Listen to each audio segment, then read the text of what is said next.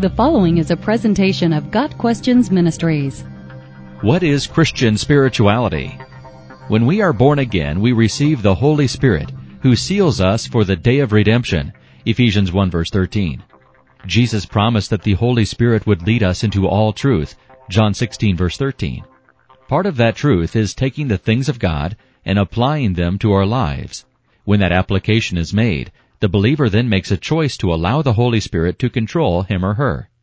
True Christian spirituality is based on the extent to which a born-again believer allows the Holy Spirit to lead and control his or her life. The Apostle Paul tells believers to be filled with the Holy Spirit. Do not get drunk on wine, which leads to debauchery. Instead, be filled with the Spirit. Ephesians 5 verse 18.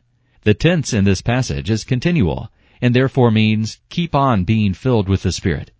Being filled with the Spirit is simply allowing the Holy Spirit to control us, rather than yielding to the desires of our own carnal nature. In this passage, Paul is making a comparison. When someone is controlled by wine, he is drunk and exhibits certain characteristics, such as slurred speech, unsteady walk, and impaired decision making.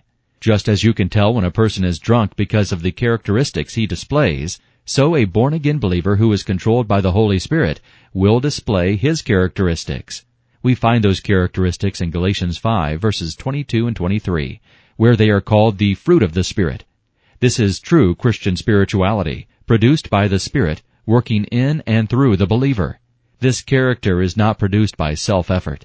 A born-again believer who is controlled by the Holy Spirit will exhibit sound speech, a consistent spiritual walk, and decision making based on the Word of God.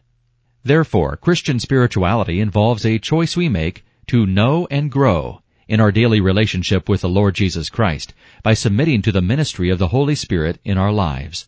This means that as believers we make a choice to keep our communication with the Spirit clear through confession. 1 John 1 verse 9. When we grieve the Spirit by sin, we erect a barrier between ourselves and God. Ephesians 4 verse 30. When we submit to the Spirit's ministry, our relationship is not interrupted. 1 Thessalonians 5 verse 19. Christian spirituality is a consciousness of fellowship with the Spirit of Christ, uninterrupted by carnality and sin. Christian spirituality develops when a born-again believer makes a consistent and ongoing choice to surrender to the ministry of the Holy Spirit.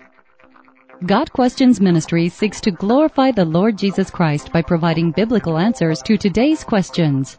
Online at GotQuestions.org.